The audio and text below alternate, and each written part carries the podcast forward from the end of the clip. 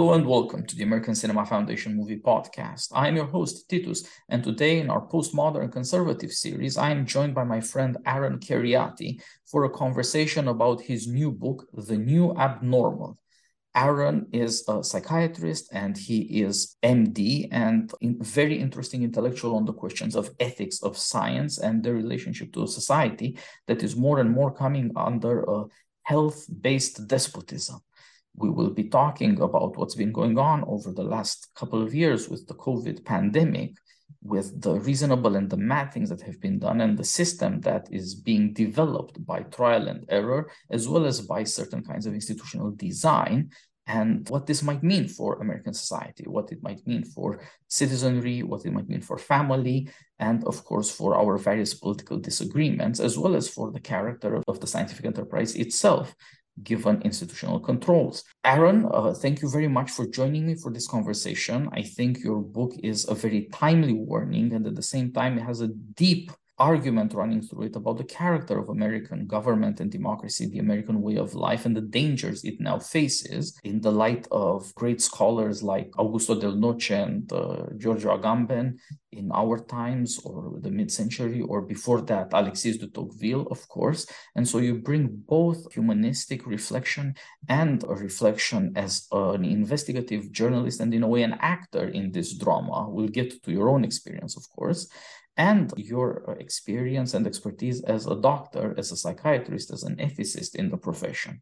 So it's a remarkable way of putting together a, a, number of things that rarely come together and which we desperately need if we are to intelligently and in a dignified way fight off the claims of a kind of tyrannic, despotic expertise.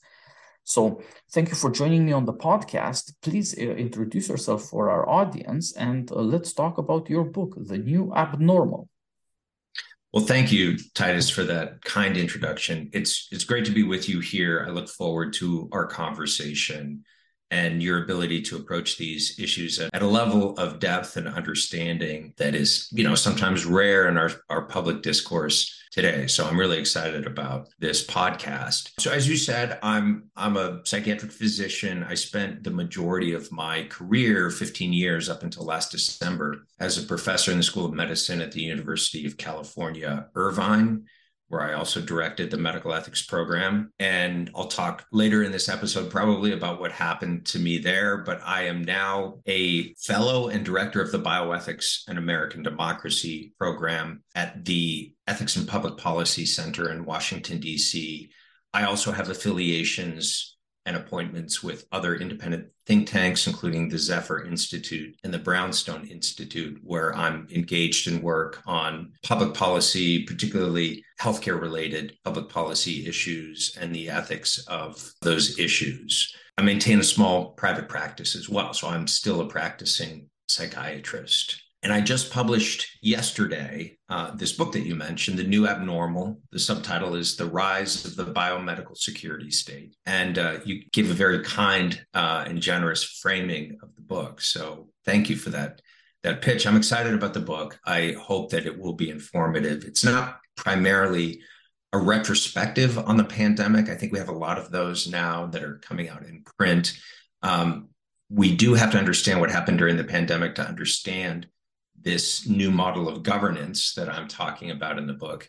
But the book's primarily about our future. It's primarily about where this uh, biomedical security model, where this regime is going next. What are the next steps in that process that we should be aware of if we're going to resist you know increasingly authoritarian roles over our bodies uh, intrusions into our privacy uh, and so forth. Yes indeed. And in a way that's the question now and for the near future. Any claim of urgency and continued mandates has vanished or its legitimacy has vanished. But what will we do next time? What will we do next winter of course and how will we proceed politically as a community these are massive questions. The most recent formulation of a way forward was published in The Atlantic by a lady, a Dr. Emily Oster, that called for a kind of amnesty on the pandemic. It has been, so far as I'm aware, widely ridiculed on the center right and the right in uh, uh American publishing, but I assume it has quite, quite a lot of success on the center left although, of course, it will not have any success on the progressive side. It seems to speak primarily to and about the views of a small but very influential elite class that is involved in policy, that is involved in, uh, of course, very remunerative jobs that college graduates tend to get in America. And right. on behalf of this class, it seems to suggest that we have to put the past behind us and to keep silent, not just about who got things right and who got things wrong, but about who was wronged and who suffered, and also about who might be in charge next time as well. It's a remarkable piece for the position of arrogance, uh, not least since it doesn't really have a constituency, as I tried to lay out but it, it has some veneer of reasonableness. This doctor was much less crazy than many others published in the Atlantic and the rest of the liberal press. She was much more intent on uh, keeping schools open than most liberal elites and institutions have been. And on the other hand, she was not quite as obsessed about forcing people to vaccinate or destroy their lives in that regard. So, as close as elite liberal medical figures came to reasonableness, I think she got there too. It's a rare achievement in a way. But uh, as you say, we have to ask ourselves very seriously what has happened with a view to what will happen in future since all of the institutions all of the organizations from the international level of who world health organization to of course the american situation the centers for disease control the national institute for health all of these things that come under health and human services, as well as related things from Homeland Security, DHS, and so on and so forth in the government, and also all the corporations involved and the social media aspect of this problem of governance, of policy, of public policy, and health emergencies. All of this stuff is intact. Nobody has been held to account in any way. Doesn't look like anybody will be at least anytime soon.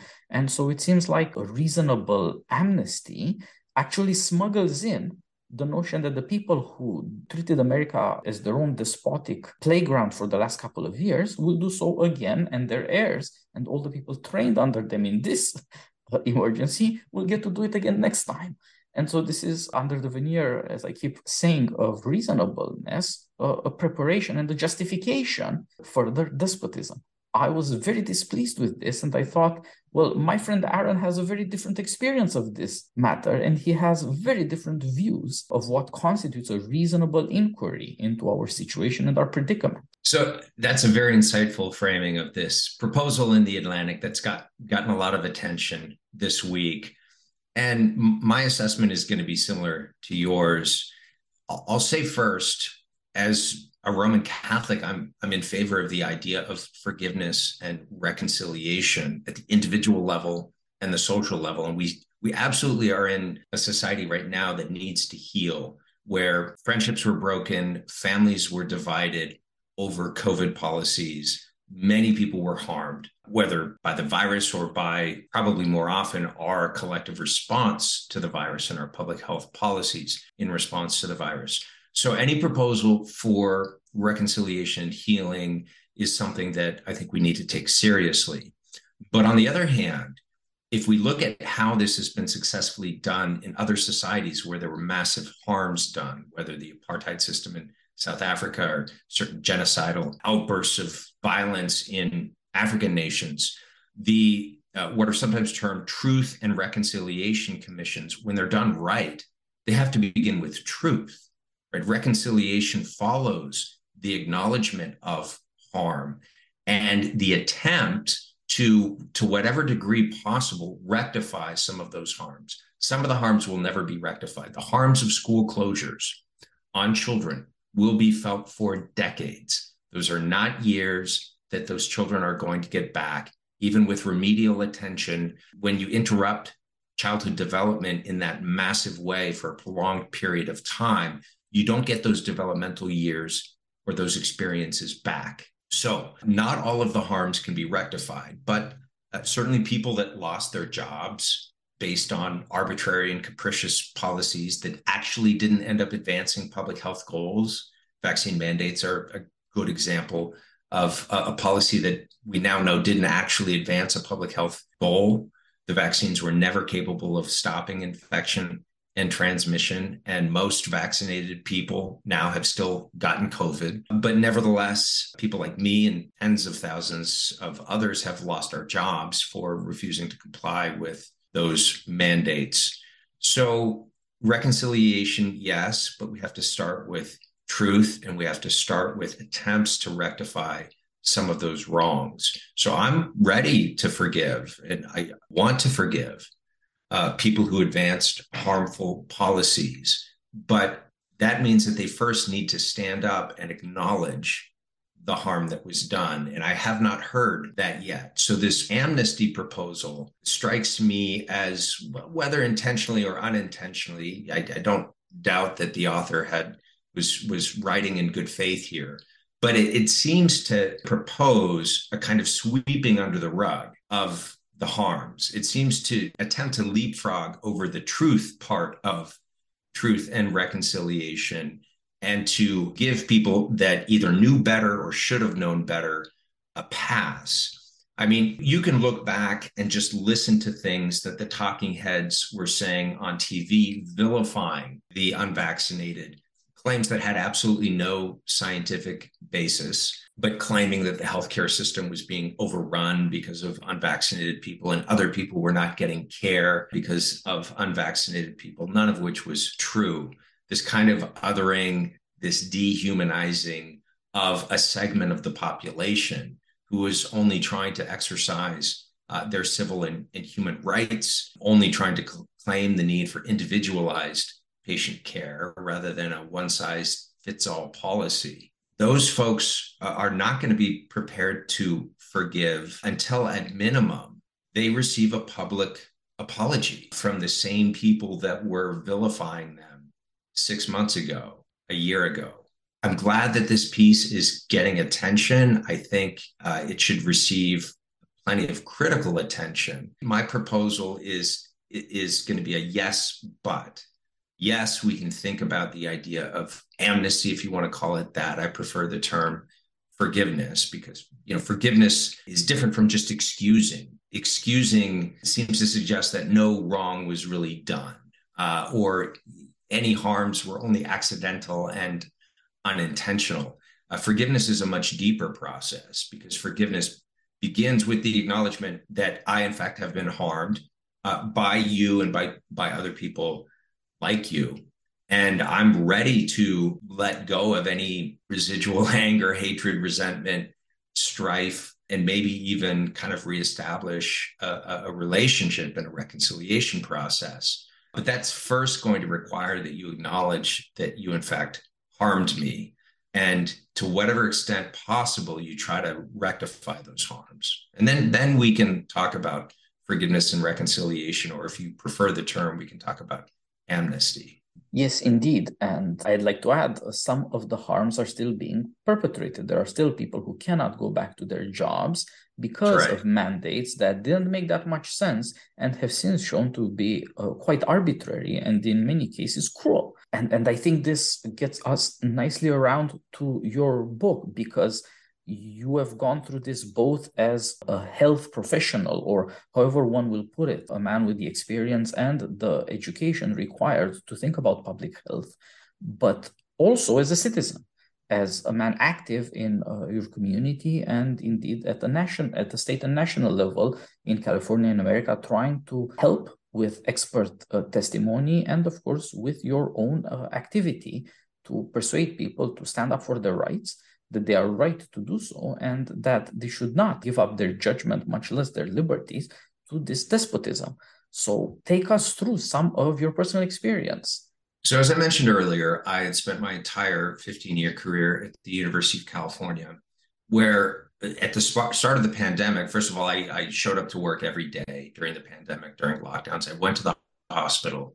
I consulted in the ICU on, on COVID cases. I contracted COVID in early 2020.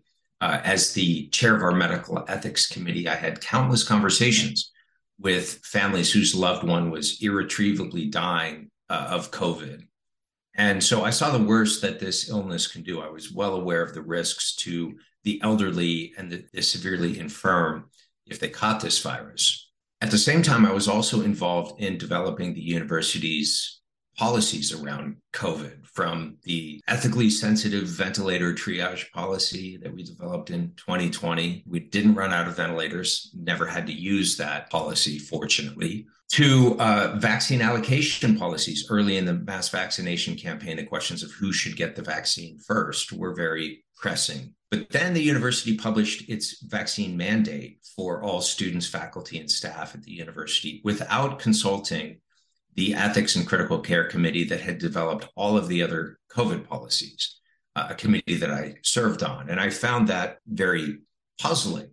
So I published a piece in 2021 in the Wall Street Journal arguing that university vaccine mandates violated medical ethics. And I specified university mandates because those were the first institutions to roll out vaccine mandates. Businesses and other public agencies followed suit after that, but universities were the tip of the spear.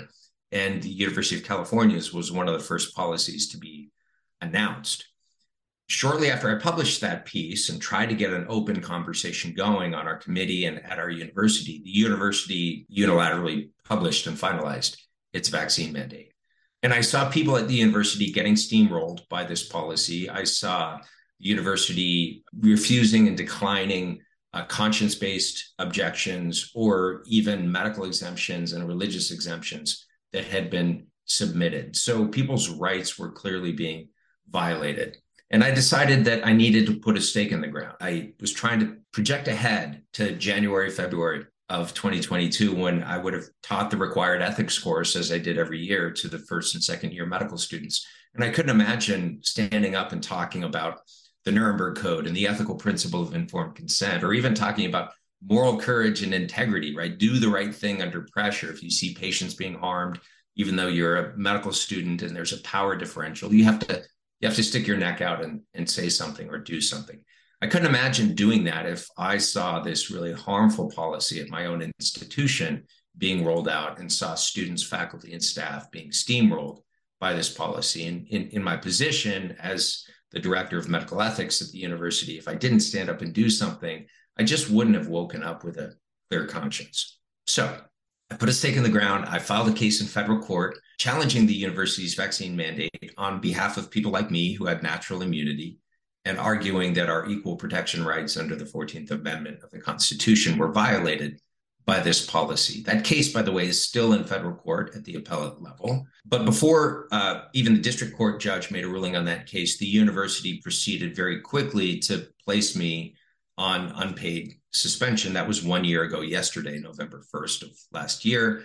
And then the following month, in December of last year, the un- university fired me for alleged noncompliance with their vaccine mandate after they had twice rejected my medical exemption request. So, you know, one way to go sideways with your employer is to is to sue them in federal court. So, it, what happened to me was no surprise, but the university reacted very quickly and refused to to work with me or to accommodate me in any way. I was willing to do things like, hey, put me on unpaid sabbatical for 2 years until the pandemic is over. You know, I I was very flexible, you know, place me on part-time work from home uh, you know, until the pandemic is over. I was I was willing to engage in a process that would not have required them to make a special exception for me. But you know, after publicly challenging them in that way, they were they were in no mood to to work with me. So that cost me my job. I I don't regret that decision at all. I think it was the right thing to do. But it you know it certainly changed my life this year in, in important ways. And I was sort of pleased yesterday when I realized that the date of my book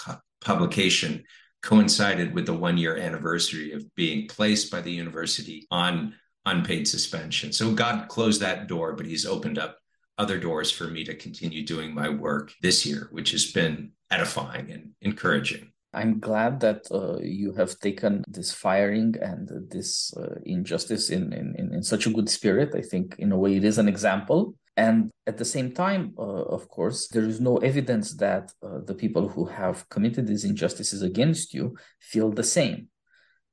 We are in this uh, troublesome situation where we have to make sure we do not hurry in, uh, to forgive people who don't even wish to stop committing these harms, much less to ask for forgiveness. And uh, that, of course, has uh, everything to do with the prestige of these institutions and the way in which so many of them bet on despotism backed by a claim of expertise that could allow no dissent and that reduced everybody uh, who disagreed not to equal citizens under the law who have the freedom to organize, who have the freedom to petition for redress of grievances, who have freedom of speech and who have their property rights and so on and so forth, but instead as people who have few or none, no citizen rights that apply, and therefore who can be very easily fired or have their reputations destroyed or be silenced in the public sphere through technological censorship and so on and so forth. Uh, very quickly it emerged that uh, there are at least two different classes of Americans, and one of them is willing and able to use incredibly powerful institutions to silence the other.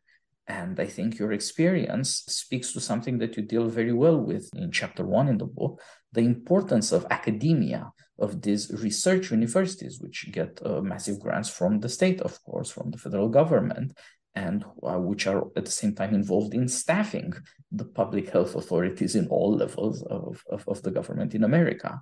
These were the tip of the spear in this new despotism. They trained themselves and their students, a generation of American medical students have been trained into these cruelties, both as victims of them in every way from uh, arbitrary mandates down to teaching kids to snitch on each other and threatening them with consequences if they don't. Uh, therefore, also, they are trained not merely as victims, but as perpetrators of these kinds of cruelties and, in a way, rendered unable to be fellow citizens with others since they cannot conceive from experience of a world of uh, e- equal rights of equality under the law, the sorts of things that made you make your stand and join with your fellow citizens in standing up for your rights and indeed have recourse to the law, to the courts. But this is not the experience of our experts from the level of the medical school student all the way to the experts who actually run massively powerful institutions. So right. maybe we can turn to that aspect, to the medical schools and to the experts and uh, their pandemic war games and their recommendations for taking control of the population and what is in practice the biomedical security state. So very well put. Thank you for that that framing of this question. What i call the biomedical security state in the new abnormal book is uh, the simplest way to think about it is the unholy welding together of three key elements. The first is an increasingly militarized public health apparatus.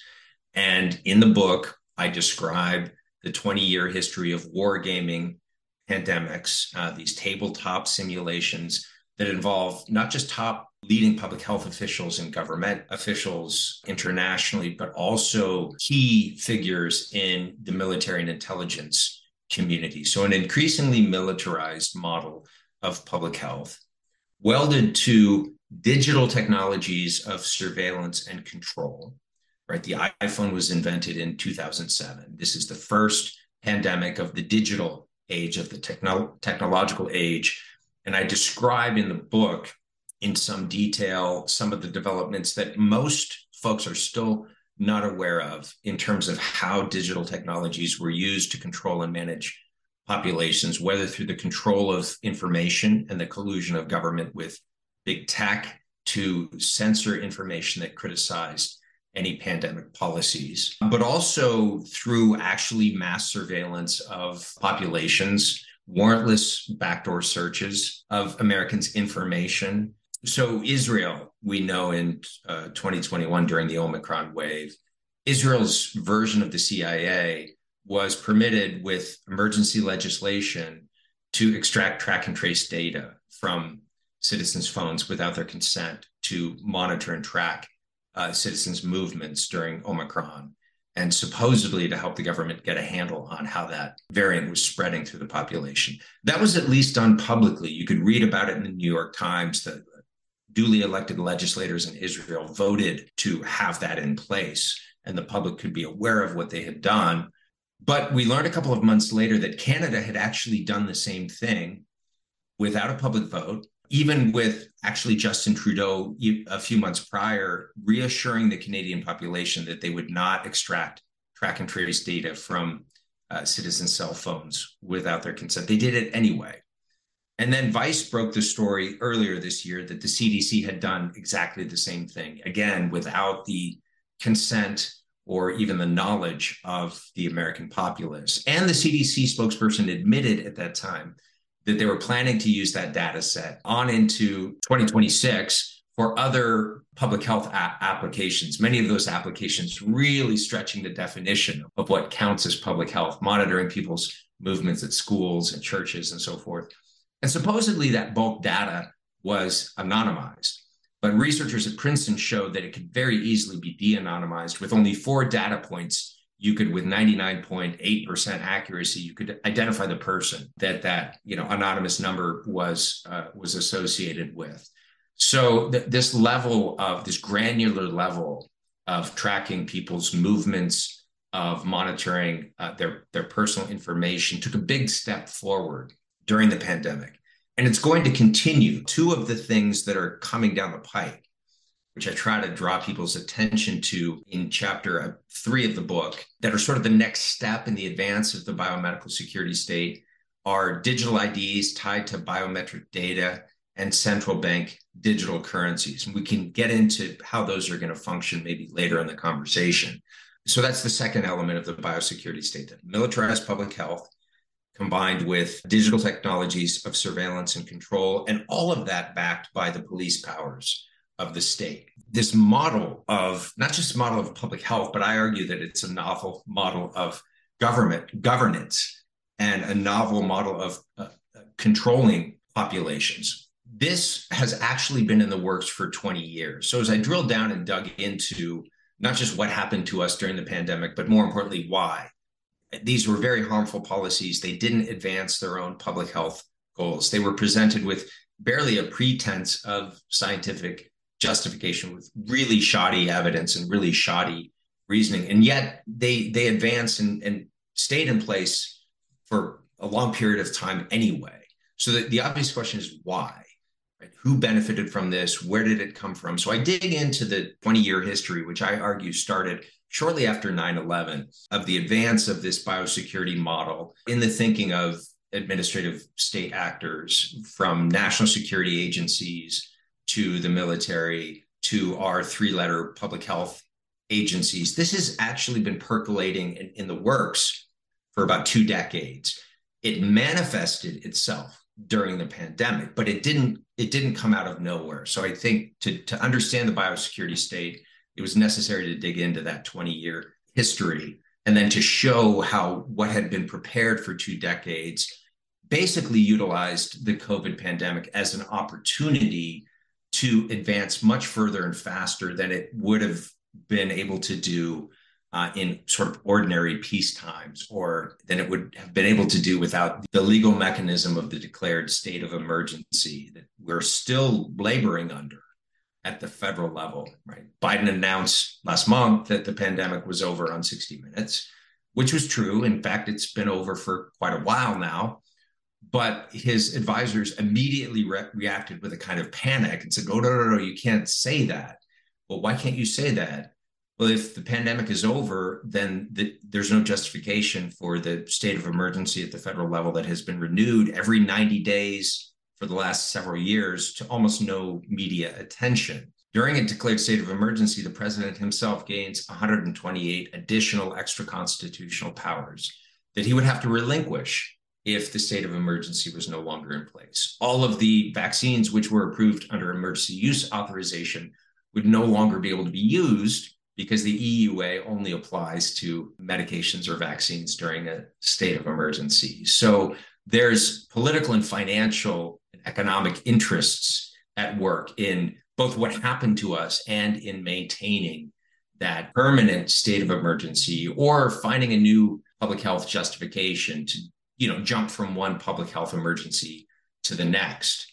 We've seen efforts to you know both latch onto the monkeypox outbreaks but also to redefine other issues as public health issues. So even starting prior to the pandemic if you read headlines carefully on climate change and you know bracket for a moment the debates about climate change and what should be done about climate change but just the way that climate change has been framed in the mainstream media it's shifted from an environmental issue to a public health issue And there are serious proposals from you know academics at Ivy League universities and politicians in power to deploy things like rolling lockdowns to deal with the, the climate crisis, right? To declare climate change a public health, not just a public health issue, but a public health crisis for which radical, stringent, immediate measures like lockdowns are necessary to get a handle on it. People in Europe have proposed, politicians in Europe have proposed the idea of lockdowns to deal with the energy crisis there. So, all of this infrastructure that was put in place during the pandemic, what I've described as the biomedical security state, even though some of the specific policies have been rolled out, very few jurisdictions are using vaccine passports anymore, for example. But that infrastructure is still in place and it's ready and waiting for the next declared state of emergency, whether it's a real virus, a computer virus, uh, or another issue like climate and energy it's waiting there, ready to be deployed during the next emergency. And we've developed this model of governance that really requires jumping from one emergency to the next in order to maintain certain powers that governors and presidents and public health officials and unelected bureaucrats wouldn't otherwise have or would, would have to relinquish. Yes, indeed. Uh, somehow it has, has ended up, as you suggested, escaping public attention that the country is governed under a state of emergency. And at least at elite level, the opinion is that the country is otherwise ungovernable. The only way America can go on is if the administrative decisions that have been made continue and new ones are made to deal with the problems caused by the previous ones the emergency in that sense creates its own further emergencies everything from eviction moratoria which apparently end up being under the control of the cdc supposedly a health authority right. and then yep. with no power of governing merely yep. a, a, power of issuing uh, consultations opinions uh, advice to the government not control of the country's tenants and uh, landlords. Right. But from the eviction moratoria to who knows how many other things, the country is governed thus because experts believe it cannot be governed otherwise. And whether that's arrogance, despair, ignorance, or all three. All of the above, yeah. Yeah, it's it's uh, the way things are now. To, to declare amnesty would be to say that this form of government is the right form of government, and that for the most part, American citizens claiming their rights or claiming that the government should be done with consent of the governed, expressed through an act of the will, through voting, uh, th- this is nonsense. It may be decorative, it may have a psychologically soothing role, as, as with babies, but uh, it is not how the country really works, and it is not how the world works. The world must work through these administrative agencies that, whether or not have the knowledge, they are certainly very willing and able to use the power of the state and indeed are not going to relinquish it. None of these people are getting fired. None of these people are admitting any fault. Whatever mistakes have been made uh, will have to be hushed up. And indeed, the things that were impossible to say last year or you'd get fired for it are now okay to say by the kinds of people who wanted uh, people fired last year with no acknowledgement of the changes. And That's further, right. that also means that the authority under which all of these things have been done will continue. The only condition considered necessary, apparently, is that people forget, is that Americans stop noticing that everything from rent to whether you have a right to work is controlled by a health authority that has no such constitutional rights. It's uh, astonishing, but here we are now. So, as you say, these things in some ways have stopped and in some ways have not but all the people and all the procedures are still in place. And looking forward to the next thing. I think it's worth insisting on the fact that, from uh, the point of view of ordinary people, in a time of emergency, some things might have to be done because they're necessary. They're not just, they might cause trouble to any man of conscience, but they are necessary in a crisis. There are cases of catastrophe, would say natural evils rather than human or political evils. But you can also look at this situation not from the point of view of the ordinary man, but from the point of view of a certain kind of expert, from the point of view that you identify with a kind of instrumentalized rationality that seeks to use everything, including human beings, as instruments and say that, well, we have had one pandemic And if we have dealt with it badly, that is not proof that the experts are wrong. That is proof that they need even more power than they than we have given them. Because shortly there will be another pandemic. And when there will be another pandemic, there will be another panic. And therefore, control must be taken of the population in advance of the event. People must be prepared for the next pandemic. We must think of these events as crisis events, as moments when human nature fails, and when only the artifices of technology and political technologies, our administrative institutions and procedures and expert classes, only they can be relied upon. They might not be great, but they're the only thing we've got. And so they should gradually come to rule over ordinary life, which is, after all, only the preamble to those extraordinary moments of terror. Right. And in that right. way, you gradually come to normalize reasoning about terror you refer to Giorgio Agamben, whose fame has been restored terribly, but in a way, rightly by this crisis, since he has worried more about bare life, the, the, the reduction of human beings to mere bodies to be controlled by the government for our own good. And uh, to Augusto Del Noce and uh, other intellectuals, of course, C.S. Lewis. Let's talk a bit uh, about this deeper, more intellectual level. Since policies change and people tend to forget about what this guy is doing or what that guy is doing in a certain way nobody can really think that uh, this fauci guy exists. It's he, he he was on tv for a while and for some he was a villain and for some he was a hero and everybody seems to have forgotten about him however. If he yeah. really was their saint or their devil they should still remember him but mostly people have forgotten and yeah. so it, it, it's worth looking at this not merely through the exigencies of the moment, but also at a, a deeper intellectual level to look at what's happening to our society that these things should happen. How do we diagnose our ills, so to speak, which have been exploited by this level of despotism? Yeah, so there's, as you mentioned, there's several sections in the book where, in order to really help readers understand not just what's happening, but why. It, it, required a bit of a deeper philosophical dive or a dive into issues related to political theory. And I drew upon many of the thinkers that you've mentioned. I'll, I'll mention just one section, one example where I draw heavily on the work of this Italian philosopher, Augusto del Noce. And that's in the section of the book titled Follow the Scientism. And I begin by distinguishing scientism from science. Science is a method, or better, a collection of methods for investigating the natural world that is open ended, that is uh, skeptical in, in, the sense of always being open to new information and new data, being able to sort of revise our positions based on evidence. And it requires and utilizes ongoing debate and argument. Science is about hypothesis, conjecture, refutation, discussion, revision. You take a group of a dozen real scientists working on similar problems, you put them in a room together. What are they going to do? They're not going to agree with each other. They're going to argue endlessly about the subtleties of these findings, about the methods of this study, about the upshot or the overall interpretation of the body of research as a whole.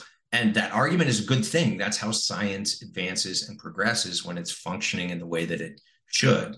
Scientism, on the other hand, is a is an ideology that attempts to weaponize science for political and social purposes. Uh, it begins with a claim, first of all, that science is the only valid form of knowledge. So it attempts to gain a monopoly on what counts as reasonable so ethical claims, metaphysical claims, religious claims, claims from other quote unquote non-scientific disciplines are just ruled out of public conversation entirely. They're they're by definition irrational, unprovable, nonsensical, and we don't have to even deal with them.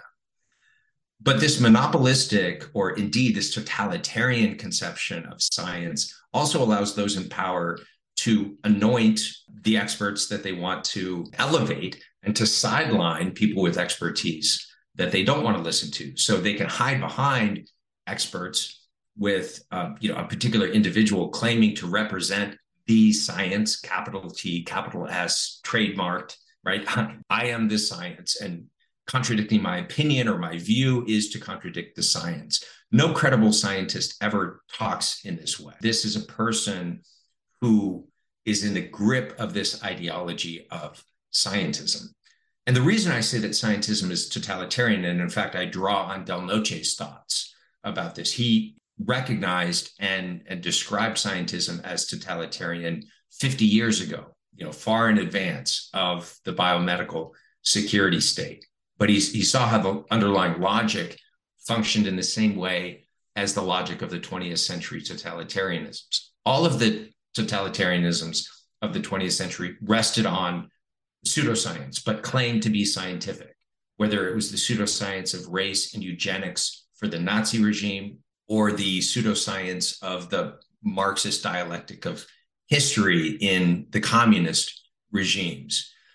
And scientism basically does the same thing by claiming that science is the only valid form of knowledge, which is not a scientific finding. It's a metaphysical claim smuggled through the back door that, that has to hide itself, basically. The totalitarian regimes claimed a monopoly on rationality by basically saying if you're not on board with our program, it's because you're ignorant of the Marxist dialectic of history or the science of, of race.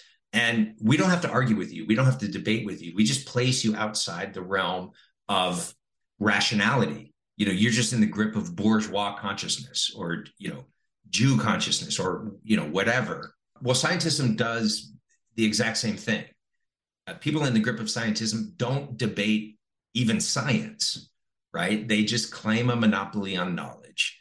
And instead of having a nuanced open discussion and debate about the empirical evidence they simply place anyone who disagrees with them outside the realm of rationality, of rational conversation. And then we're allowed to just steamroll those people. We can vilify them, we can exclude them, we can fire them from their jobs, uh, all in the name of quote unquote the science without ever having to have a meaningful co- public conversation on the empirical evidence itself.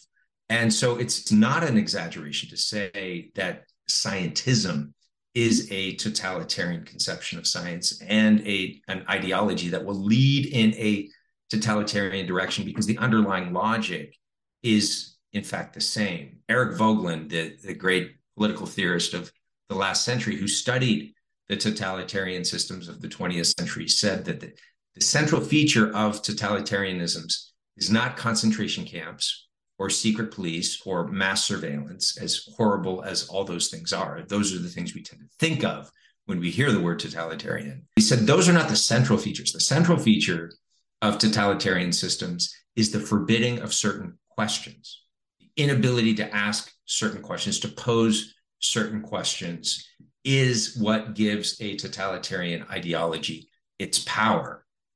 And those prohibitions are, eventually internalized by citizens, such that after a certain period of time, certain questions no longer even occur to people, right? And this is this is the difference between a totalitarian system and a dictatorship. Dictatorships rule externally by force and through fear, and we saw plenty of that happening during the pandemic.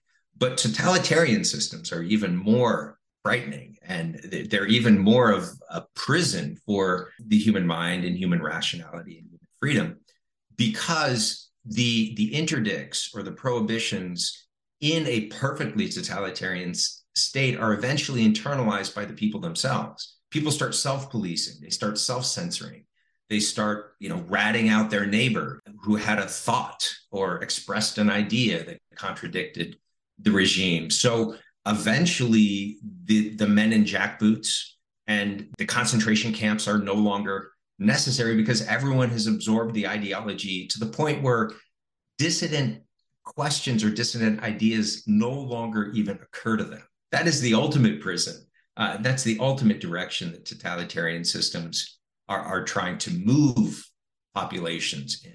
Indeed, think- we have some kind of attack on freedom in pretty much every way we have understood it up until now, whether it's uh, merely personal freedom in relation to private life or freedom in the sense of your rights and power to be active in the community, in politics, to express your opinion, or indeed to organize on the basis of shared opinions, and as well as religious liberty and everything else we have come to consider our rights is to some extent in jeopardy, to some extent under attack, And your book does a, a lot to explain how to think about these attacks in terms of the claim of this scientism of the class that puts it forward in government as well as in corporations, in private life as well as in public life, in education, not just in politics or and policy. The claim that somehow despotism is more rational, that freedom is a kind of madness, that the people who oppose the various mandates and emergencies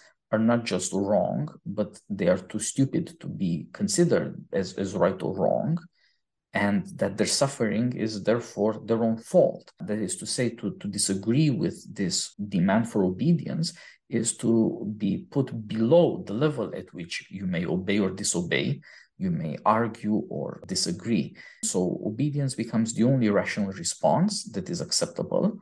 And as a consequence, as you suggest, even asking yourself questions, even wondering about things, having doubts becomes a dangerous game so we are in trouble with our elites.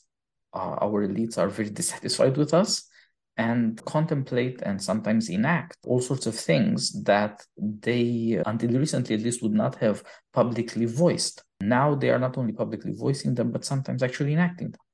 We have, in a way, still our freedom of speech and our property rights.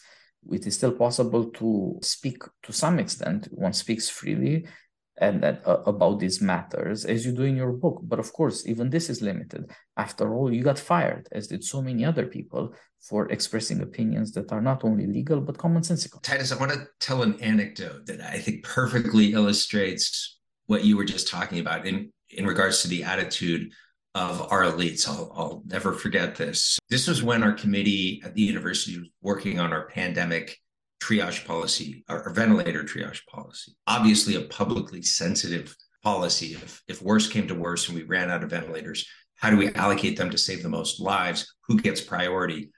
Very difficult question to answer ethically. And there were two members of our committee, myself and, and another member, who were advocating that we try to draw on publicly available information, public resources and you know in, in, the absence of time to do surveys and focus groups and so forth any prior triage policies that had drawn upon those kinds of resources we should look to. In, other words we should let the public give input in regards to these values and priorities. We should pay attention to actually not just what the quote unquote experts right the people in this star chamber or the people on our committee think about these questions but what the public as a whole thinks about these questions. And we got a lot of pushback. We had people saying, no, we are the experts and we should decide, you know, these, these vexing questions about prioritization. And at one point, we were, myself and this other member, were making this argument that in a democratic regime, we should operate when devising a policy that's going to potentially affect everyone in California, we should try to operate in a democratic way in a way that's responsive to the will of the people. And I'll, I'll never forget the university's general counsel, a lawyer at the entire UC system, said, Yeah, but look where democracy got us, referring to the election of Donald Trump in 2016, uh, Brexit, other things that our elites, you know, decry as populism run amok. But look where our democracy got us. It was a moment where this woman, I think, represents generally elite opinion, uh, sort of tipped her hand.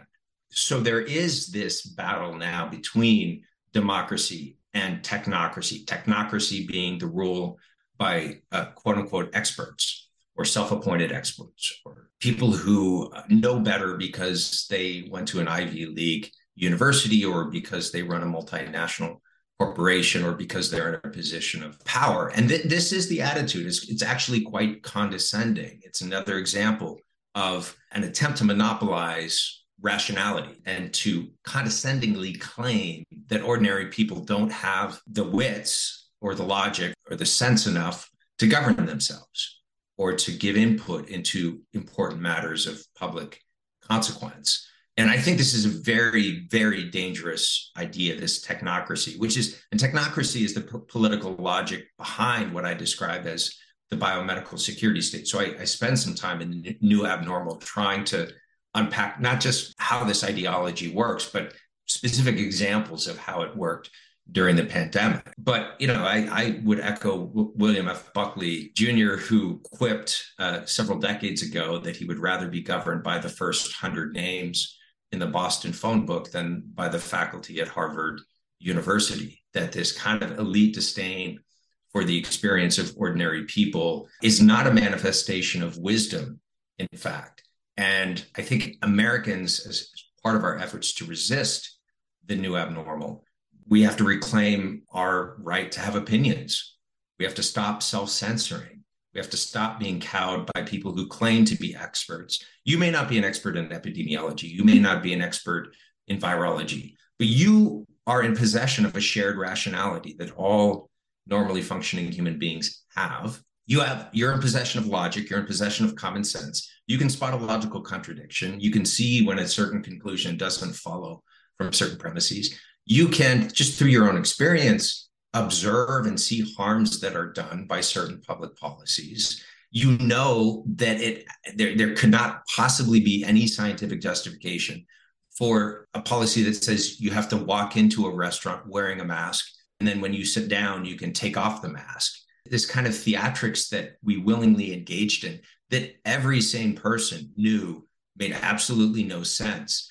Uh, you know, we when we give in on small things like that, it prepares the ground for us giving in on bigger things when more consequential rights and freedoms are abrogated. So, so reclaiming our shared rationality, our common sense, our ability to have opinions, form opinions, and to govern ourselves is really important right now. I think for all of us in the supposedly democratic West so that we halt these the slouch toward technocracy that was advanced massively during the last three years.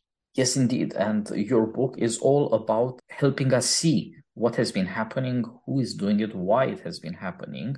And therefore, as you say in the title of your fourth chapter, reclaiming freedom, how to, to, to advance human flourishing in a more rooted future. This is ultimately what this is about improving our situation, facing up to our predicament. It is not about being pessimistic, it's about being informed if we are to consent to government. After all, in government, as with medicine, informed consent is the only way in which we can do this business of living together decently, intelligently. And so I, I hope our audience has seen that this is the, the one book to read on this issue on how to think about the pandemic in its in humanistic wholeness, in its political aspects and intellectual aspects, with respect to medicine, but also with respect to morality. I hope uh, people will be uh, interested and they'll go buy it. You can get the book anywhere you buy books from. It just came out yesterday, and I am happy to be here interviewing my friend Aaron. I think everyone can see your public record since you have gone on the record as a citizen standing up for human freedom, for the rights that all Americans uh, think they should enjoy and to some extent enjoy, but not unless they defend them.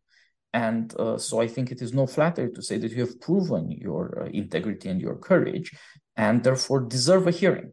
But I think you have also shown that you have the learning and the reflection. You can say that uh, these people have denied you a public standing in firing you, but in a way liberated you to reflect and to work for the public good as a writer. And I'm glad to see that when one avenue for fighting for our rights has been denied, do you find another one? This, I think, uh, is encouraging. It certainly encouraged me. And uh, so I hope it will have the same effect on our audience. Aaron, thank you very much for joining me. Uh, I hope this book uh, achieves the success it deserves, and in a way, the success we need it to have if uh, we are to stand up for ourselves seriously. Thank you, Titus. Uh, it's been, I've really enjoyed this opportunity to talk with you about the book, the themes from the book, and to speak to your audience. And I hope your audience enjoys the podcast. I hope they benefit from the book. All right, uh, Aaron, we'll have to have you back on uh, POMOCon on the podcast again soon enough as, as, as your book tour goes on. All the best until then. Bye bye. Thank you. Thank you. Look forward to the next time.